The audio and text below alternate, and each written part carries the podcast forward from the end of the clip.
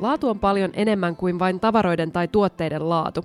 IKEA-maailmassa laatu tarkoittaa myös vastuullisesti tuotettuja tuotteita, toimivuutta sekä käytännöllistä ja kaunista muotoilua. IKEA-tuotteiden suunnittelu perustuukin demokraattisen suunnittelun filosofiaan, jossa on viisi elementtiä. Laatu, muoto, käytännöllisyys, edullinen hinta sekä vastuullisuus. Hyvä ja laadukas suunnittelu sisältää kaikki nämä elementit. Filosofiaa kutsutaan demokraattiseksi suunnitteluksi, koska laadukas kodin sisustus kuuluu kaikille. Laatupuhetta podcast-sarjassa keskustelemme siitä, mitä laatu merkitsee. Sarja sisältää viisi osaa ja kunkin jakson teema on yksi IKEA-suunnittelun kulmakiven demokraattisen suunnittelun elementeistä. Podcastin toisessa jaksossa aiheenamme on muoto. Tässä jaksossa keskustellaan siis laadukkaasta muotoilusta ja vielä näin itsenäisyyspäivän alla nimenomaan suomalaisesta muotoilusta – Kansainvälisenä yrityksenä IKEA-maailmassa yhdistyvät aina globaalit linjaukset kunkin maan erityispiirteisiin. Mikä siis on suomalaisuudelle erityistä ja toisaalta miten kansainvälisyys näkyy Suomen IKEA-tavarataloissa? Entä miten tutkimustieto auttaa hyvässä muotoilussa ja vaikkapa IKEA-tavaratalojen räätälöinnissä juuri suomalaiseen makuun sopivaksi?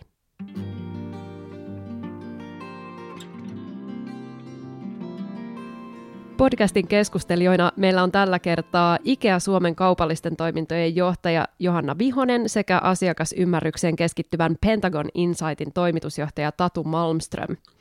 Johanna on asiantuntija, kun puhutaan siitä, miten suomalainen muotoilu näkyy IKEA-tavarataloissa Suomessa, ja Tatu taas tietää tarkalleen, miten asiakasymmärrys voi tuottaa parempaa muotoilua. Tatu ja Johanna, tervetuloa. Kiitoksia, mahtavaa Kiitos olla paljon. täällä tänään. Kuunnellaan ensin, mitä ajatuksia suomalaisissa herättää sanapari suomalainen muotoilu. Mitkä on ensimmäisiä asioita, mitä sulle tulee mieleen, kun puhutaan suomalaisesta muotoilusta? No ensimmäinen asia oli Alvar Aalto, mikä tuli mieleen. Sitten tuli ihan kaunis karu luonto ja miten se toimii monelle varmaan semmoisena inspiraationa. Kaikkia selkeitä, kauniita muotoja. Mitä sulle tulee mieleen, kun kuulet sanaparin suomalainen muotoilu?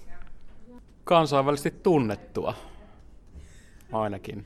Ja kyllä, ihan tyylikästä myös. Mulla tulee mieleen koivu. Ja semmonen niin metsä ja puut ylipäätään.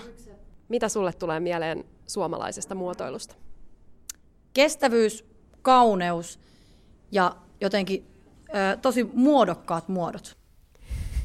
Mitä ajatuksia teissä herätti? No pakko sanoa, että kyllä mä aika samoilla linjoilla olen heidän kanssaan. Että äkkiseltään tulee mieleen semmoiset uh, puhtaat linjat ja sitten tämmöinen pelkistetty moderni tyyli. Ja onhan se suomalainen muotoilu myöskin erittäin tyylikästä, niin kuin tuossa jo mainittiin, että olen samaa mieltä.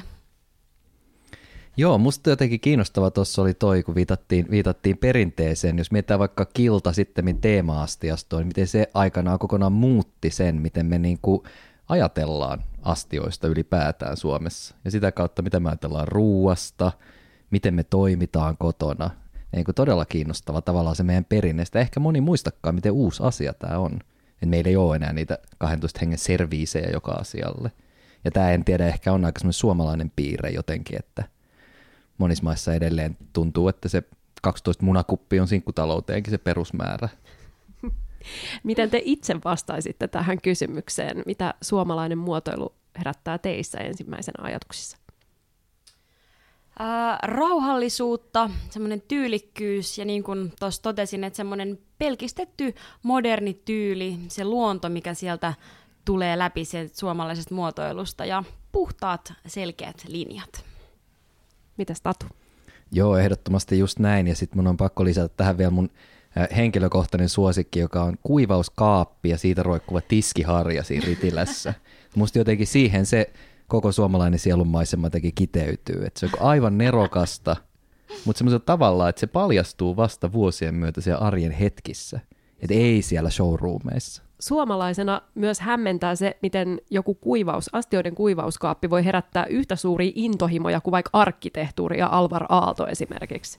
Kyllä, me ollaan tämmöistä käytännön kansaa, eli käytännöllisyys tulee sieltä muotoilusta myöskin semmoisena yhtenä päätekijänä ehdottomasti.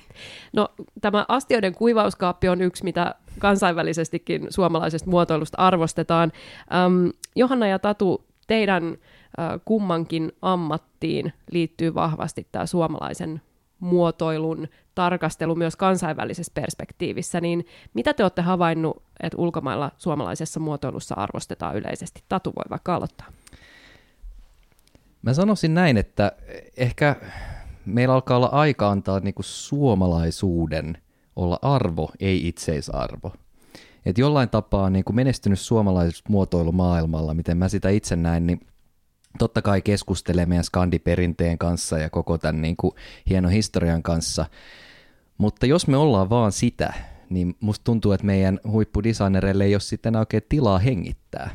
Että tavallaan tämä stereotyyppi, siihen ei mahdu koko se kirjo, mitä me tuo maailmalla tehdään.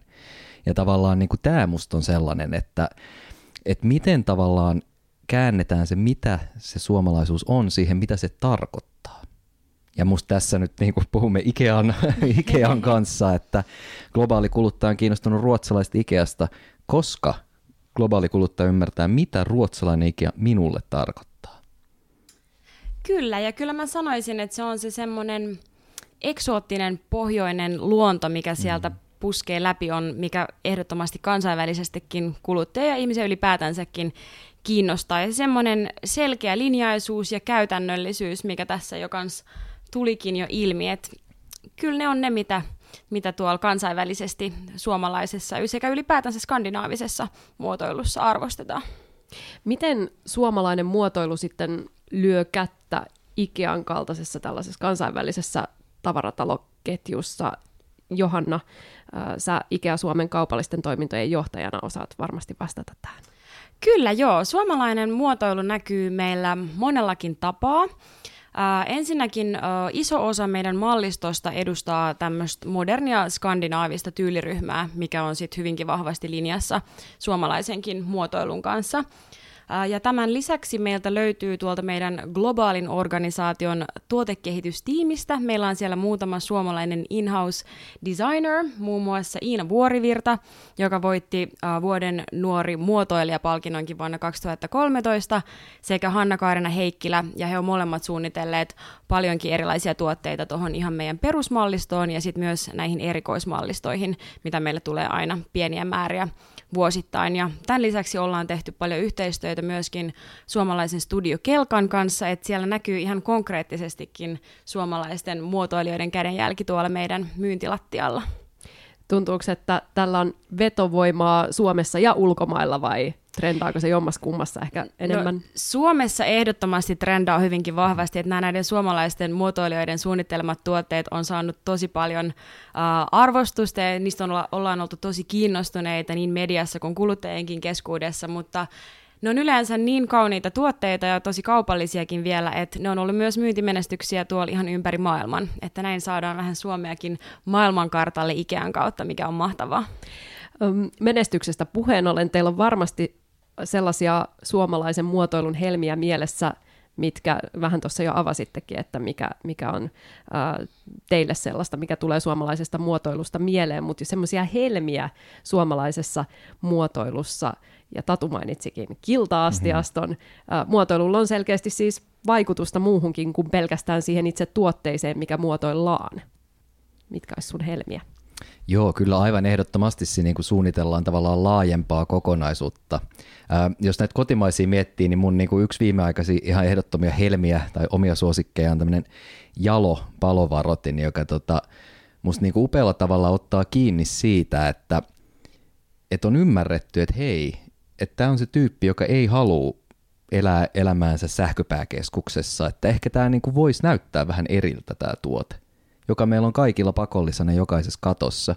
Ja tavallaan siitä on musta lähetty hienosti niin kuin rakentaa sitä, että no mikä se voisi olla, ja päädytty niin kuin hyvin sen pelkistettyyn muotokieleen. Tämä on musta kiva, että meillä Suomessa tehdään edelleen samasta perinteestä käytännöllisestä, Johanna mainitsi kaupallisen, mutta sitten kuitenkin niin kuin tavallaan uutta tulemista.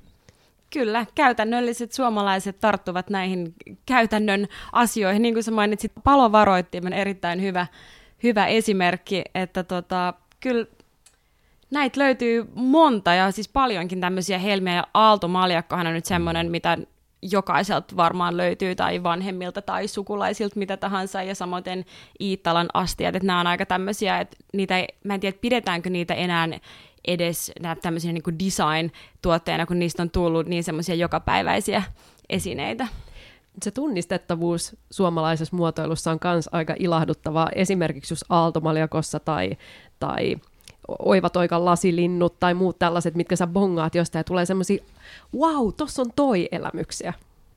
Pentagon Insightista Tatu, äm, te tosiaan in, Insightin puolella, te Pentagon Insightin puolella te tutkitte äm, asiakas kokemuksia ja, ja asiakkaita ja heidän käsityksiään muotoilusta ja Pentagon Designin puolella se pistetään käytäntöön. Minkälaisia oivalluksia sieltä on löytynyt suomalaiseen muotoiluun liittyen? Joo, ehkä siellä nimenomaan näkyy aika hyvin se, miten tota, mitä me voidaan niin kuin tuoda Suomesta kansainväliselle kentälle, että kun ymmärretään tavallaan ihmisiä sekä meillä että muualla, niin sitten löytyy tavallaan niitä niin kuin täkyjä, että mistä lähdetään, mistä naruista vetämään, että suomalainen muotoiluosaaminen, mikä meillä on huippuluokkaa, ne kiinnostaa muualla. Saadaan muut kiinnostumaan näistä meidän kuivauskaapeista ja, ja niin kuin tämän tyyppisistä asioista. Tai sitten hienommista design-esineistä. Ja toi oli, kun mainitsit tosi Ittalan, niin tota, sehän on kiinnostava Ittalalla, että Suomessa me ollaan niin totuttu siihen, että se laadukkuus on jotain muuta, mutta mut maailmallahan he, ne on niin kuin aivan eri positiossa. Ja tavallaan mitä se tarkoittaa, miten meidän pitää ymmärtää sitä kuluttajaa. Tämmöisiä asioita paljon Pentagon Designin kanssa työstetään. Otetaanko me hyvä muotoilu täällä itsestäänselvyytenä, kun sitä niin tavallaan tasokkaasti tehdään? Ollaanko me totuttu liian hyvään? en mä usko kuitenkaan. Kyllä mä uskon, ja suomalaiset kokee kuitenkin aika valtavaa ylpeyttä siitä suomalaisesta muotoilusta ja siitä yksinkertaisuudesta, käytännöllisyydestä, selkeälinjaisuudesta, niin ei, ei me oteta sitä itsestään selvänä. Kyllä mä edelleen väitän, että sitä arvostetaan ja siitä ollaan ylpeitä. Ja, ja ehdottomasti, ja ehkä voi ajatella toiseen suuntaan, että kun suomalainen muotoiluhan on niin kuin hyvin ytimeltään tämmöistä niin kuin tarkoitushakusta. Meillä tehdään aina jollekin, ja eihän siinä ole järkeä, että se on vaan kaunis, vaan kyllä pitää olla myös käytännöllinen. Niin auta armias, kun tämä epäonnistuu, me huomataankin, että joku asia ei toimi, niin sitten suomalainen on erittäin armoton muotoilun kriitikko kyllä, niin kuin jokainen kadunmies tuolla. Eli tavallaan niin kuin sitä kautta näkyy se, että meillä on totuttu liian hyvää, mutta me osataan arvostaa toimivaa, käytännöllistä, laadukasta, hyvää designia kiinnostaa tälleen keskivertokuluttajana tämä muotoilun prosessi, jos osaatte vastata tähän kysymykseen. Kuinka paljon esimerkiksi just tämä Pentagon Insightin tekemä kuluttajien tutkiminen ja toisaalta esimerkiksi muotoilusta ihan yrityksille tuleva palaute vaikuttaa muotoiluun. Otetaanko sieltä esimerkiksi vinkkejä, että ahaa, tollasta tarvitaan tuossa tuotteessa tai tämmöisessä palvelussa? Joo, no mä voin aloittaa ja kertoa Ikean näkökulmasta, että otetaan hyvin paljonkin ja ihan myöskin niin kuin Suomi-tasolla sillä asiakaspalautteella on tosi paljonkin merkitystä.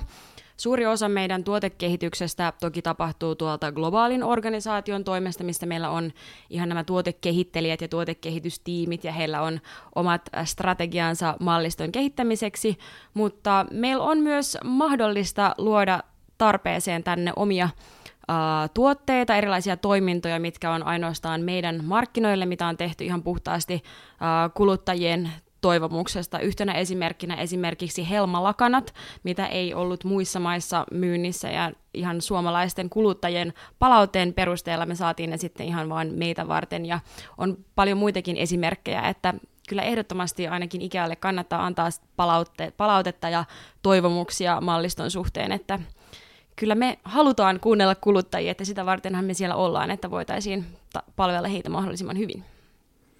Joo, ja musta Ikea on siitä niin kuin erittäin hieno esimerkki meillä ja varmasti muualla, että jotenkin eh, hyvässä mielessä hyväksytään se, että elämä on elämistä eikä brändejä varten.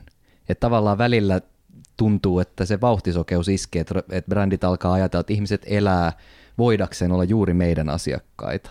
Mutta näinhän se ei ole, vaan meidän pitää löytää ihmisten elämästä ne kohdat, joissa me voidaan olla relevantteja ja niin kuin tehdä, tehdä sitä hyvää sinne. Joo, kyllä. Ja siis meilläkin yrityksen visioon kuuluu, että haluamme luoda parempaa arkea ihan tavallisille ihmisille ja sitä kautta, niin kuin sanoitkin, että kyllä me ollaan siellä niitä kuluttajia varten ja mielellään heitä kuunnellaan, että mikä voisi luoda heille semmoista parempaa ihan jokapäiväistä elämää. Millaisia eroja on suomalaisilla kuluttajilla verrattuna muihin maihin, kun tehdään hyvää muotoilua ja palveluja? Tatu vaikka voi aloittaa. No kaikella rakkaudella, niin suomalainenhan on vähän semmoinen änkyrä, että me on niin kuin aika jotenkin syvästi sisäistetty se modernistinen ihanne, että on olemassa turhaa, se turha pitää karsia pois, jotta jää jäljelle se olennainen. Ja estetiikka tätä kautta ei ole meillä ehkä se keskeisin arvo toisin kuin se monella muulla markkinalla saattaa olla. Et meillä jotenkin rakennetaan sellaista palapeliä, että millä ehdoilla, millä tavoilla me otetaan uusia tuotteita, uusia palveluita meidän elämän osaksi. Mutta sitten toisaalta niin kaivataan kauneutta, että eihän kukaan halua semmoista hakkapeliä elää, että mulla on valmiit reijät, joihin mä sitten sovitan palikoita, vaan jotenkin kaivataan sitä kauneutta myös siihen niin kuin rinnalle.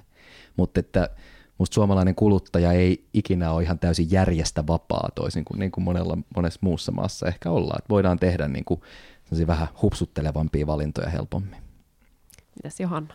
Joo, kyllä mä oon sun kanssa aika samoilla linjoilla tuossa ainakin nyt oman tietämykseni ja ikäurani aikana, mitä on tullut kuluttajista opiskeltua, että suomalainen kyllä lähestyy asioita hyvin semmoisella niin järkiperäisellä ja käytännöllisellä tavalla, että sitten sen jälkeen tulee vasta tämä tyyliseikka, mutta ei kuitenkaan ihan kokonaan. Että sanotaanko, että viime vuosina kuitenkin se semmoinen ja oman tyylin luominen on kuitenkin nostanut päätään ja halutaan tuoda sitä omaa persoonaa siellä omassa kotonakin hyvin vahvasti esille. Että se, että se järkiperäisyys ja käytännöllisyys on ehkä silti numero yksi, kun mietitään, että miten omaa kotiakin vaikka sisustetaan tai minkälaista sinne halutaan, mutta kyllä sillä tyylillä ja muotoilulla on kuitenkin, kyllä se tulee siellä hyvin vahvana, vahvana kakkosena, että ei pelkästään järkiperäisiä ratkaisuja.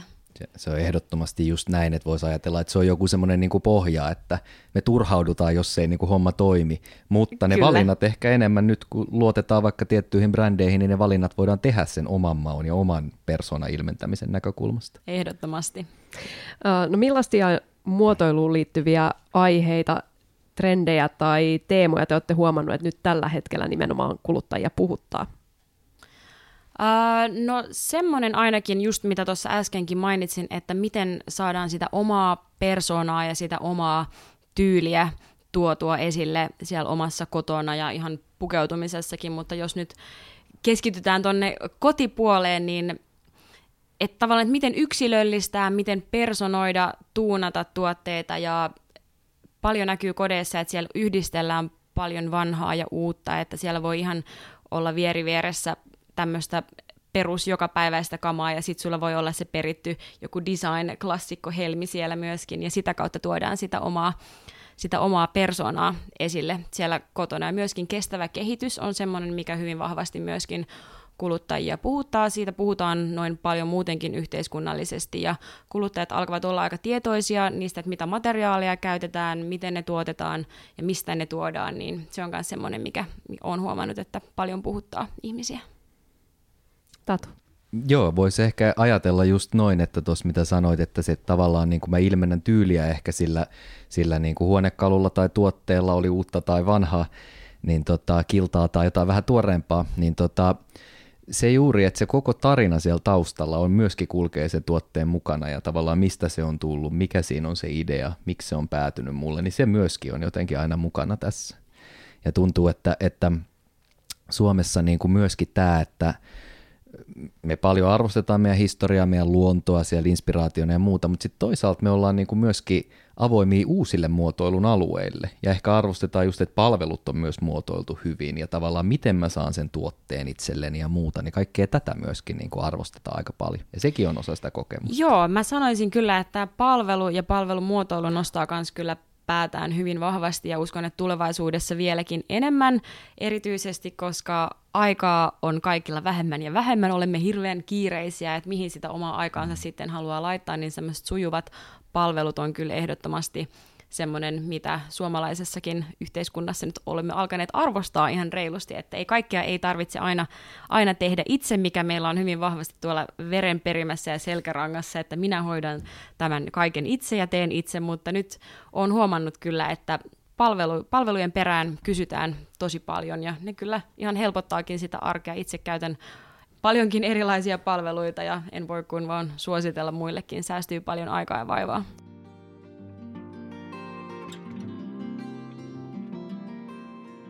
Ikea Suomen kaupallisten toimintojen johtaja Johanna Vihonen ja asiakasymmärrykseen keskittyvän Pentagon Insightin toimitusjohtaja Tatu Malmström. Nyt kun tuli palvelumuotoilusta puhetta, niin muistatteko henkilökohtaisesta elämästänne sellaista hetkeä tässä viime aikoina, että olette ollut jossakin tilanteessa ja tullut, että voi kun tämä toimisi näin? Itsellähän riittää näitä mielipiteitä siihen malliin, että jokainen tilanne on tällainen. Um. Ammatti varmaan tuo tähän vielä, vielä molemmilla sellaisen mm. niin kuin erikois, erikoiskiikarin, niin jos tulee jotain mieleen. No, mulle tulee yksi, yksi tota, tämmöinen ihan viimeaikainen tapahtuma mieleen, että tässä Johanna mainitsi, että, että palvelut tulee käytetty ja sama homma meikäläisellä. Että, tota, tietysti verkkokauppa on, on tämmöinen yksi palvelualue, mitä nykyään paljon käyttää ja oli vähän tämmöinen, sanoisiko tragikoominen tilanne, kun mä tilasin verkkokaupasta jotakin ja tällä kyseisellä ketjulla on vielä aika lähellä mua, niin tota, on, on oma kauppa ja tota, mä en saanut sinne tilattua näitä tuotteita ollenkaan. Mutta sen sijaan mä sain kuin siinä 30 metrin päässä sijaitsevaan toiseen, toisen firman toimipisteeseen tilattua tämän tavaran. Ja se musta tuntui vähän siltä, että nyt ei ole palvelu tavallaan muotoutu ihan loppuun asti, että jos ei multa mua haluta sinne sisään, että voitaisiin vähän lisämyydä siihen kylkeen jotakin, vaan annetaan niin kuin mennä siihen naapuriin. Siinä ehkä tuli tämmöinen olo, että palvelu olisi voinut vähän vielä muotoilla. No mä sanon tämmöisen esimerkin, että tosi paljon kun mä itse kanssa tilaan netistä ja mä uskon, että aika moni muukin on aika pitkälti lipunut siihen suuntaan, mutta välillä on tilanteita, kun kivijalkakauppa on kivijalkakauppa ja sä haluat mennä sinne sen takia, että sä saat sieltä sen, sen henkilökohtaisen palvelun ja sen ammattitaidon, mitä, mitä se mukanaan tuo, niin sanotaanko, että siinä kohtaa, että jos mä laitan sen ajan, että mä menen sinne ja mä menen sillä mielellä, että nyt minä saan täältä asiantuntijalta palvelua, niin kyllä mä siinä kohtaa myöskin sitten odotan, että se kivijalkamyymälän palvelu on hiottu semmoiseen muotoon, että asiakas huomioidaan ja sitten häntä autetaan, jotta se prosessi on siellä mahdollisimman sujuva ja saumaton ja lähden hyvillä mielin kotiin. Ja sitten kerron siitä vielä kavereillekin, että sainpa, sainpa hyvää palvelua ja homma hoitu ja ei mitään ongelmia ja menen varmasti uudesta, uudestaankin, niin sitä mä kyllä ehkä peräänkuuluttaisin, että paljolti se toimii, hmm. mutta se on ehkä semmoinen, mihin etenevässä määrin pitää kiinnittää entistä enemmän huomioon, että ne ihmiset sitten, ketkä sinne kivijalkakauppoihin tulevat, niin heidät huomioidaan ja osataan palvella ja kohdata oikealla tavalla turha usein tulee niitä hetkiä, että seisoo jonkun kaupan nurkassa puhelin kädessä ja googlaa tuotetietoja, eikö niin, että miksi mä tätä teen täällä Toi kaupassa. On totta. kyllä, me, meillä on niin paljon tietoa saatavilla niin helposti tällä hetkellä, mutta kyllä mä silti mä haluan luottaa siihen, siihen ammattitaitoiseen asiakaspalvelijaan, joka siellä mua odottaa. Juuri näin, se on se mahdollisuus siinä. Kyllä. Ja ihanaa, että tuli kokemuksia sekä verkkopuolelta että ihan konkreettiselta kivijalkaliikepuolelta. Mitä teidän mielestä sitten on laadukas muotoilu? Puhuttiin sitten palvelusta tai tuotteesta. Johanna. Mä sanoisin, että laadukas muotoilu mulle tarkoittaa semmoista, että se kestää aikaa. Että totta kai voi olla laadukkaita tuotteita, laadukkaita palveluita tai laadukkaista materiaaleista tehtyjä tämmöisiä trendi, trendituotteita, mutta mun mittakaavalla, niin, niin laadukas muotoilu, se kestää aikaa ja siihen ei kyllästy, että se menee näiden sesonkien ja trendikausienkin ohi ja se on semmoinen luotto, luottotuote tai luottopalvelu. Tatu. Joo, enemmän en voi samaa mieltä Johannan kanssa tästä olla. Ehkä sen lisää vielä, että laatu on kokemus. Me ei voida tavallaan varsinkaan nykyään, kukaan muu ei voi sanoa, että mikä mulle on laatua. Me voidaan brändeinä yrittää siihen vaikuttaa, herättää, me ei voida sanella vaan täytyy niin kuin kääntää katse siihen kuluttajan kokemukseen ja ymmärtää sitä, että mikä tekee laadukasta jostakin. Se ei välttämättä ole ne tuoteominaisuudet, mikä varsinkin suomalaisille on välillä vaikea hyväksyä, että tämähän on parempi kuin tuo, että miksi et valitse. Vaan meidän pitää ymmärtää, että mikä mulle tekee jostain laadukasta, on se, mikä siitä mulle tekee laadukasta. Hyvä. Johanna Vihonen, Tatu Malmström, kiitos oikein paljon. Kiitos. Kiitos. Seuraavassa Laatupuhetta podcast-sarjan jaksossa teemana on hinta. Ikea-maailmassa ajatellaan, että kaikilla tulisi olla mahdollisuus oman näköiseen ja viihtyisään kotiin. Tästä puhutaan lisää kolmannessa Laatupuhetta-sarjan jaksossa.